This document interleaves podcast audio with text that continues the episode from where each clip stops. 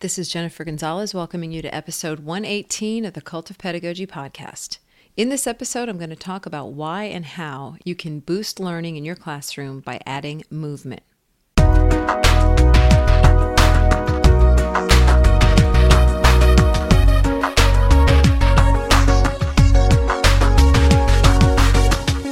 If you were to start singing the Itsy Bitsy Spider right now, I bet you'd have a hard time keeping your hands still.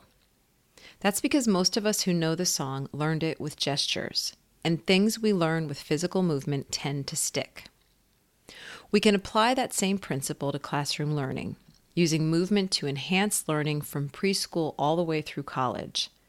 In this episode, we're going to take a look at what the research says about movement based learning and then explore six different ways you can add more movement to your instruction. Before we get started, I'd like to thank Pear Deck for sponsoring this episode. Pear Deck is the tool that helps you supercharge student engagement.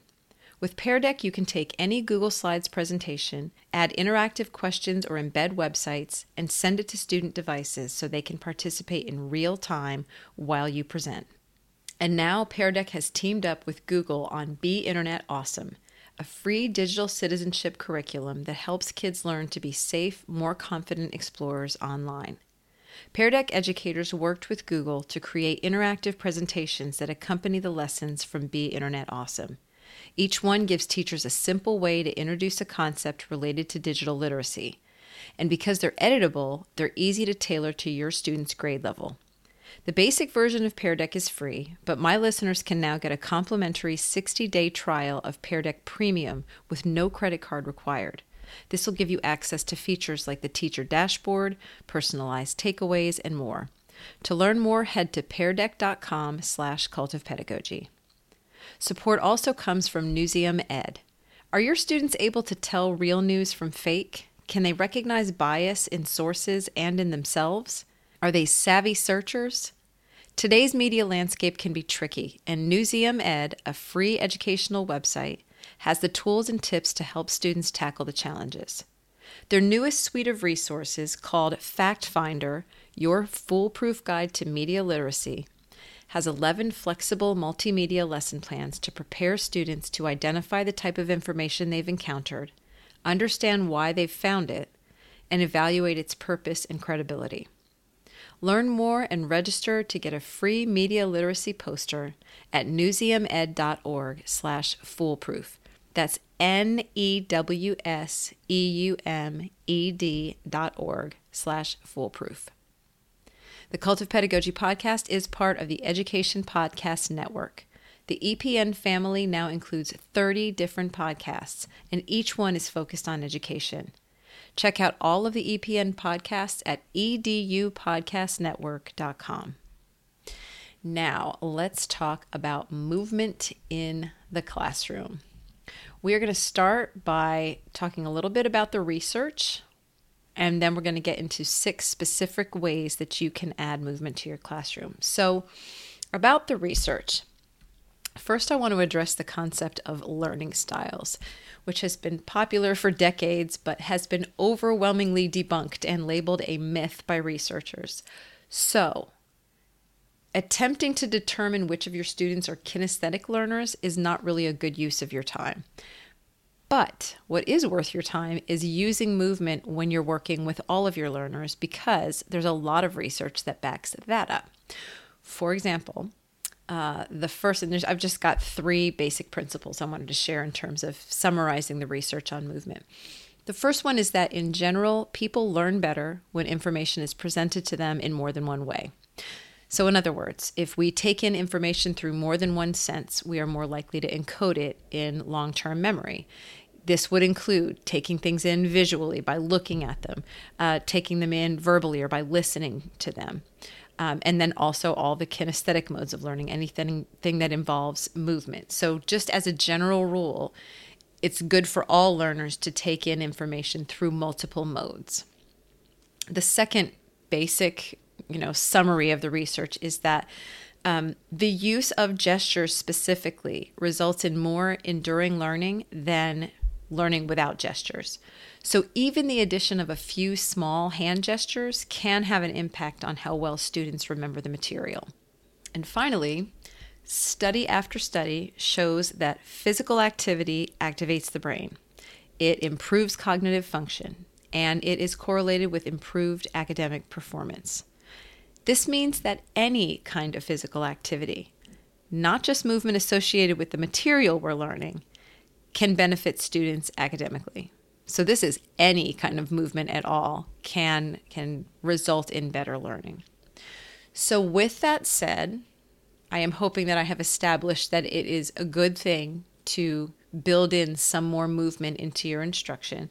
So, we're going to talk about six different ways that you can do that.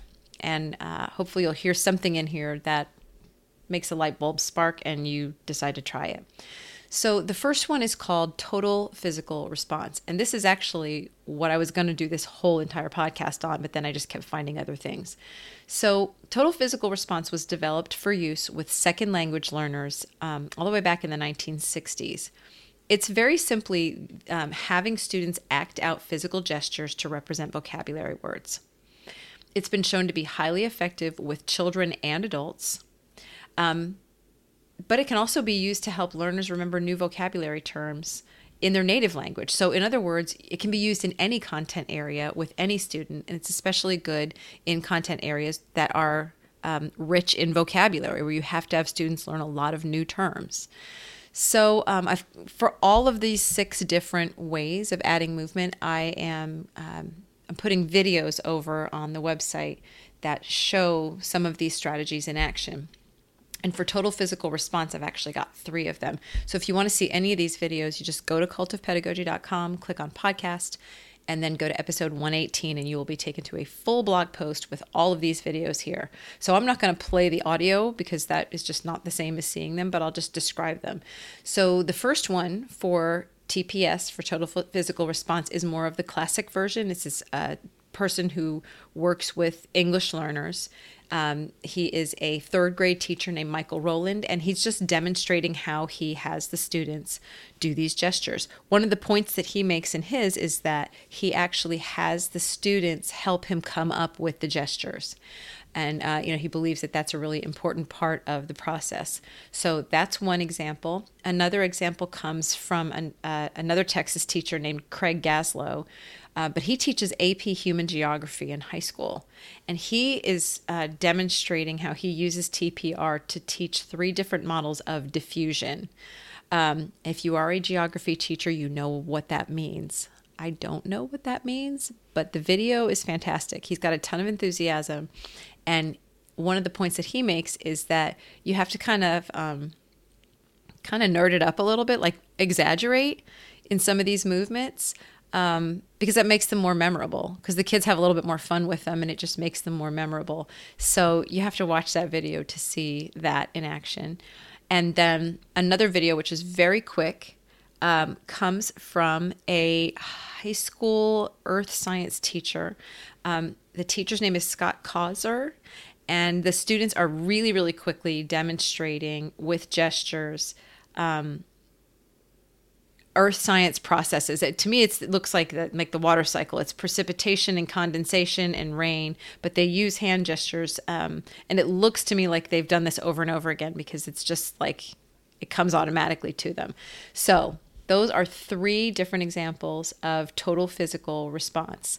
And i think the main point i'm trying to get across in this is that it is not just for english learners. It's it can be for any content area where you're trying to teach vocabulary. So, number two is called Tableau or snapshot. And in the Tableau strategy, students create a physical snapshot with their bodies, like a still picture that represents an idea. So it's almost like they are frozen in the middle of a scene. Um, I give you two different examples. Um, one of them comes from a fourth grade teacher named Stephanie Cundiff, um, and this is actually happens to be the water cycle also. But um, she talks about how she doesn't just release students to just say, "Okay, now create a tableau." There's a whole process where they have to fill out a template. They've got to sort of do a little bit of research on whatever the thing is, the concept that they're going to be demonstrating. Um, and they've got to even draw a little picture of how they plan on using their bodies to demonstrate this. And then um, they do their tableau, and the other students have to kind of guess at what they're doing. And um, she says it's also a really good formative assessment tool because if she asks students to sort of act out this concept and they get some pieces wrong, then she knows what she has to reteach. So it's um it's something that appears to be very simple, but I think it's got a ton of potential for really, really deep learning and assessment and discussion. And then there's another example of the same strategy that's used by uh, an Idaho high school uh, ELA and social studies teacher named Tyler Jacobs. And the way that he does snapshot, and he's actually sent me a Google Slides presentation that where he explains it in the presentation, so you can click through that. But he actually has his students do three. So three snapshots of a concept in a row, like in order, almost like a comic strip that so they can sort of like have a tiny bit of movement instead of it being just completely static. Um, they also have to sort of do some planning and research ahead of time. And it's also a springboard for a very rich classroom discussion because while these students are performing their snapshot sequences, their classmates have to sit and sort of take notes on what they're doing. And then they have a conversation when they're done where they sort of guess and say, you know, is that what this was? What was this? And they kind of go back and forth um, with the group that did the snapshot. So, I mean, this is just a ton of discussion about the material that they're learning. A lot of um, correcting misconceptions and um, you know, with the teacher themselves can can be listening to all of this and and kind of correcting things as they go along or reinforcing certain things. So, um, you know, what to me at first seemed like a pretty you know basic, simple strategy is really the more I kind of look at it, it's really showing itself to be um, pretty rich in potential. Um, Tyler Jacobs also says that his students just report really, really enjoying doing it. They think it's really fun. And they say that they actually learn those concepts better, the ones that they've done uh, as snapshots in class. So, the third uh, strategy for adding movement is simulations. And this will be one that, that a lot of you are probably already familiar with. Uh, in a simulation, students demonstrate a concept with some kind of motion or interactivity, um, and and they're actually being the thing as opposed to mm, like representing it in some kind of a pantomime. So, in a simulation, students could represent non-human components, and that's the examples that I have to give. Um, or they might actually take on the role of humans in some type of a reenactment of an event. Uh, so I've got two videos to show you. The first one comes from the University of British Columbia. Uh, this is a college class where electrical engineering professor Matthew Yedlin has his students simulate the difference between linear growth and exponential growth. And the way it works, they're sitting in sort of regular college auditorium seats, and he has the very first student in the first row uh, tap the student next to him, and then she taps the student next to her, and they sort of go all the way down the line, and then it wraps around, wraps around, wraps around until it gets to the last student in the back corner. They time this to see how long it took for that thing to spread. Um, then uh, in the second experiment, he has one student touch two other students on the arm, and then each one of them touches two students, and so on and so on, exponential. And they time to see how long it takes to reach the guy at the back again. It was quicker that time. Third time around, he does it. He does the same thing, the exponential growth, except he has the first person be the one in the center of the room instead of at the corner to demonstrate this. Um, the whole video is just three minutes long, and it and it just shows um, you know how quickly these things can spread. What i noticed about this video is that these college age students seem absolutely delighted to be able to participate in something that is getting them up out of their seats and um, doing anything besides just sitting listening and taking notes. They they really do look appreciative of of this very brief simple exercise. Um, and i just i think there is a a misconception sometimes that the older your students are, the less willing and, and interested they are in doing any type of interactive type of a thing like this. And I just think it's so untrue. I, I taught college students for four years and we did a lot of stuff like this. And I think they I think they really appreciate it. You know, there there is some resistance sometimes because everybody's used to being fairly passive in college. But uh I don't know. You have to see the video. I mean, they're, they're, they're not jumping for joy or anything, but you can just sort of tell from their faces there's this sort of relief of like, oh, we can get up and be human for a little while. We can laugh a little bit, and, and they're going to remember this activity. The next time he talks about linear and exponential growth, their brains are immediately going to go back to where they were sitting in the room that day and, and the sort of visual of everybody like getting tapped and standing up when they, after they got tapped or whatever. Um, there's a lot of novelty and and just a lot of good memory ties. So that's a good example. And then there's um, another one. Um, this one comes from Michelle Cliche, who teaches uh, grade four and five in London, Ontario, Canada. And this is uh, her students out on the playground doing a simulation of the circulatory system. And they're running around with these red and blue bean bags. And she explains it in her note underneath the video of, of what each piece represents. But just like with the exponential growth one, they're going to remember this activity so much better than they would have if it had just been a video that they watched or um, a diagram in a book. So that is another one. And then I also added one more for simulation. And this one this one is not quite a simulation, but I wasn't sure where to put it. Uh, this is a video from uh, an educator named Amy Tepperman, and she uh, does a lot of work with sort of movement and learning. And what she's demonstrating is a fraction um, activity that uses breakdance moves. And um, so if you imagine that she is leaning over and she's got her hands on the floor and her feet on the floor, and what that represents is four fourths or one whole. You've got all four parts um, connected to the floor. And if she lifts just one foot, then what she's representing there is three fourths.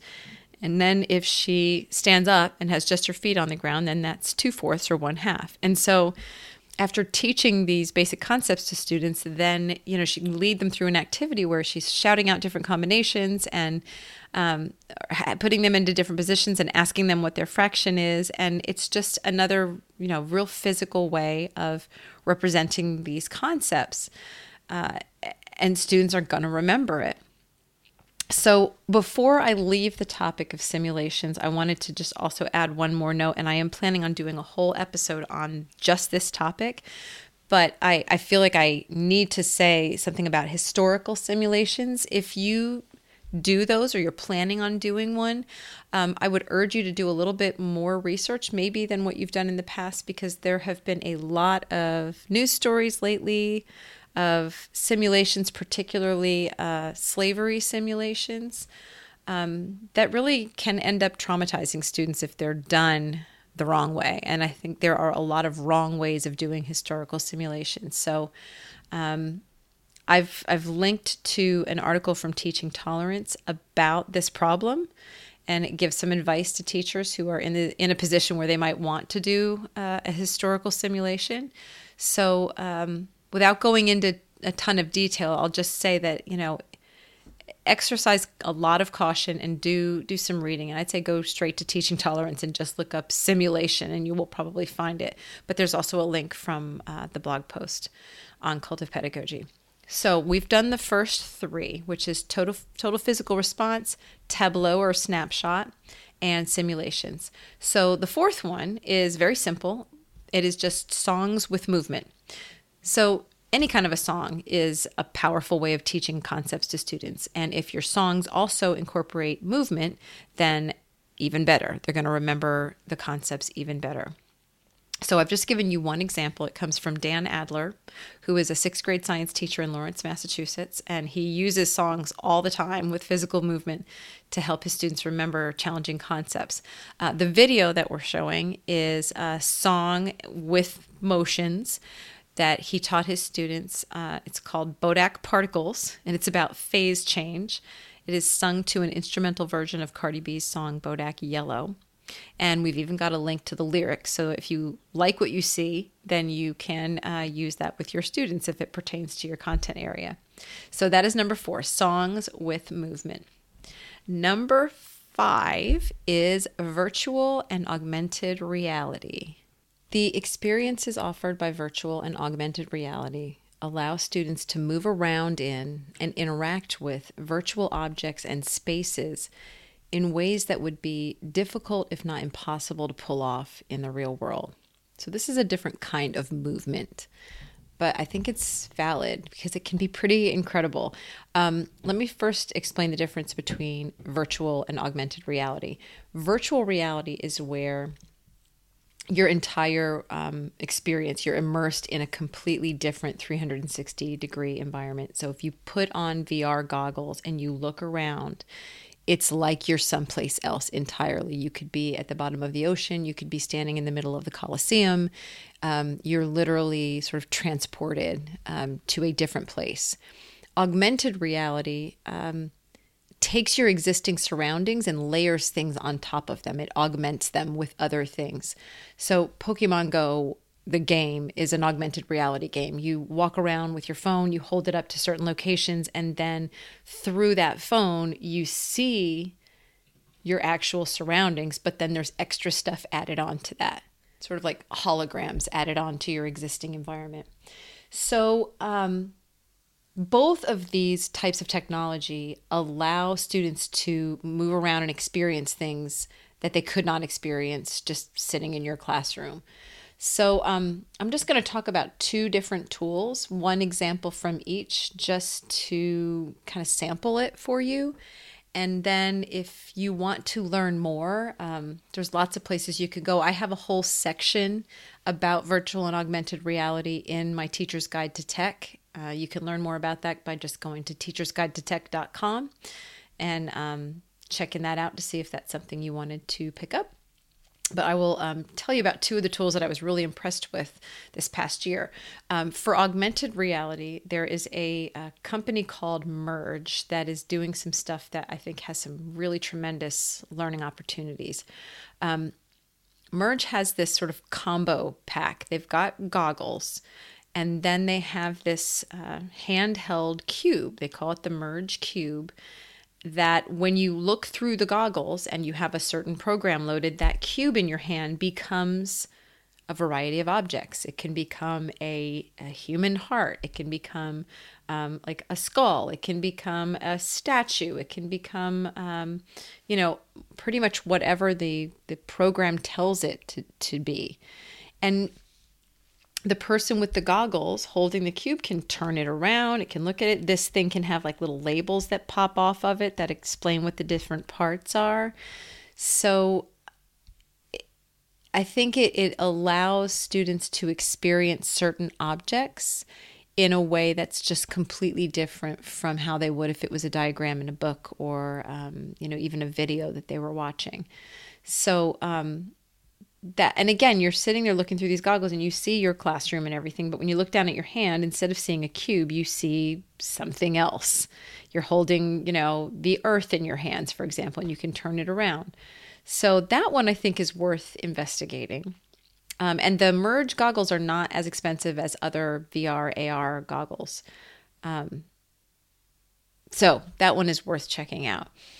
And then a virtual reality tool that i think is just very impressive. And this is the, the one that immerses you entirely in a different world, as if you're sitting in the middle of a completely different space, um, is Google Expeditions, which has really just, I think, become kind of the gold standard for this type of thing. Um, it, it allows you to choose from over 500 different locations for tours. So they have historical landmarks and national and state parks and underwater sites and up close studies of scientific phenomena, just, just about anything you can imagine. And these are contributed by different people, so it's growing all the time. Um, and so there's a video here showing students experiencing some of these and the reaction that you get from them. And I just think that um, you know, especially if you're teaching like science or social studies, um, to be able to take students to places or to, you know, up close views of certain things is a completely different kind of experience than any other way that they could experience that apart from a field trip, which is not necessarily affordable for uh, everybody in every school. So, um, I would look into that. I'd look into Google Expeditions. And what's even better that's come along more recently is something called Google Tour Creator, which allows you to create your own Google Expeditions using photos that you upload or and or a combination um, with all of the different photos that Google has been collecting of all of these places um, for the last however many years. So you can create these custom tours that have 360 degree photos that you can move around in. You can add text. You can pretty much add whatever you want to these tours. And so creating your own expedition. So I think the potential for all of these things is just really, really incredible. So, VR and AR is another way of adding movement to your instruction. The last one is um, brain breaks. And this one's really simple, it's easy to implement, and it probably requires the least amount of, of preparation. This is just the idea that you should occasionally take breaks from your teaching and let kids do a little moving around. This is pretty common in elementary schools. Um, and not so common in middle and high schools, when the kids I think need it more than anything because they don't even have recess. So um, I put in a typical video for like an elementary level um, type of a brain break. This is a song called Tootie Tat, and it's just a really cute little song. Um, and then I also included a video um, produced by a high school math teacher whose name is David Sladkey and he um, has actually written a book of brain breaks that I linked to that are really good for all ages. And that that's the thing. You got a cute little song like Tootie Tat, and littler kids are going to be fine with it. But as they get older, they're more embarrassed and they don't really want to do these little goofy songs. So the brain breaks that David Sladkey uh, offers are much more sort of low key, but they're still fun. The video is this toe tapping uh, brain break where these the kids have to face each other and, and lift their foot and just gently tap each other's feet in a certain rhythm and um, it doesn't take long and it's just a way of breaking up the monotony of the class and kind of energizing them a little bit and they look like they're having fun. So i would definitely come check that out. If you're you know if this whole idea of adding movement to your instruction sounds good but you're thinking oh when am i ever going to get to that? Just consider adding the brain breaks just one one in the middle of your class and that's it. Check out some of these from this guy, David Sladkey. So before I go, I've just got four tips for getting started and for implementing these. Uh, the first one is don't overdo it. Attempting to add a movement component to every concept students learn would not only be time consuming, it could also get old, shifting from a fun novelty to something that causes students to slump over in their seats and say, Not that again. So you know, go easy when you're adding this in because what you want is for it to be fun and energizing and not just something where it's like, oh, we're going to do the gestures again. So that's number one, don't overdo it. Number two is get input from students. Um, this is one of the earliest videos I talked about. The teacher said that he has the students actually help him come up with the gestures. This is just a good idea. It's um, getting them involved in the process means that they're going to remember it better. And also, you're going to have a bigger pool of ideas to pull from, and you're probably going to end up with more effective gestures if more people are contributing ideas. The third piece of advice is use movement for retrieval practice. Now, retrieval practice is something we talked about in episode 79 of this podcast. So, if it's not a familiar term for you, that would be the next episode to listen to. I'm not going to explain it here, but once you understand what it is, you'll you'll get what I mean. And so, um, instead of just doing movement as one big kind of a lesson, spread it out over time, which is the the concept of spaced retrieval practice. Um, and also interleave your concepts with each other. So you know, have have them do the movements for one thing and then shift over to something completely different because that back and forth, that struggle to remember, um, is also um, going to contribute to more lasting learning than if you just do sort of the same thing over and over and over and over and over again. And the last piece of advice is for younger students, meaningful gestures matter more. So there are two different types of gestures, and I've just learned these terms this week. Um, one category of gestures is what they call iconic gestures. In other words, they have some sort of meaning to them. So, for example, if I was teaching uh, the word statuesque and I had students reach their hands up really high to sh- to demonstrate a tall height.